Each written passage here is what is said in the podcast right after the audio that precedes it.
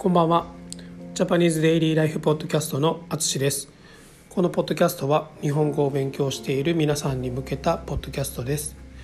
はい、こんばんは。皆さんお元気でしょうか。今日はね、北海道は結構寒かったです。朝はね、めちゃくちゃ天気良かったんですけど、昼からはちょっと天気もよくなくなって、特に風がちょっと強かったですね。寒かったです。はい、この話はまた詳しく今度しますね。で、今日はですね、先日札幌雪まつりに行った話をしましたね。200回目のポッドキャストで話しました。もしまだ聞いてない人はぜひ聞いてみてください。実はその時ですね、日本語のレッスンを受けてくれている方と会いました。日本語レッスンの生徒さんですね。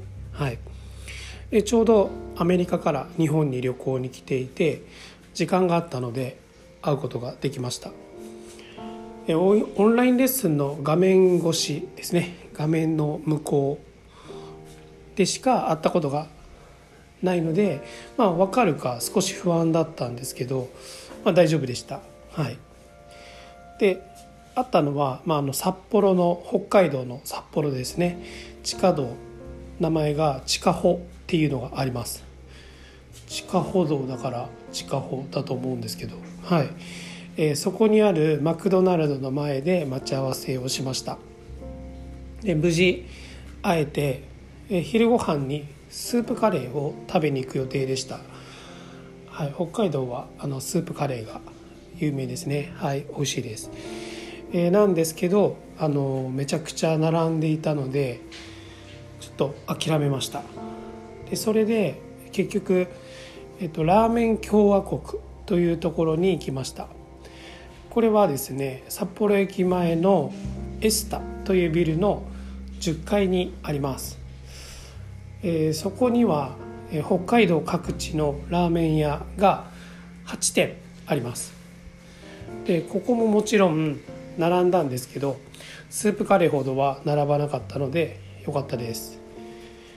でそこでは白樺山荘というラーメン屋があるんですね。でそこに、僕たちは入りました。これは札幌の店ですね。はい、札幌の他にも、他の場所にも店があります。で僕は、辛めの味噌ラーメンを食べました。はい、でラーメンを食べながら一緒にアメリカと日本の文化の違いとか、日本語の話とか英語の話とかいろんな話をしました。でこれはとても楽しい経験でしたね。レッスンでいろんな国の人と話すのは、本当に楽しいんですけど、直接会ってこうやって同じ時間を過ごす経験もとてもいいものでした。ああいう時でこの日本語のオンラインレッスンを始めてから、僕の人生の今まででは出会わなかったような人たちと出会うことができています。今まで全く触れてこなかった日本とは違う文化とか歴史とか考え方などを知ることができて、とてもいい仕事だなと思います。で今回直接会うことができて、やっぱりこの仕事は面白いなと実感しました。で皆さんは他の国の人と話をして面白いと思ったことはありますか？そんな話をオンラインレッスンでぜひしましょう。お待ちしています。ということで、今回も最後まで聞いていただきありがとうございます。ではまた。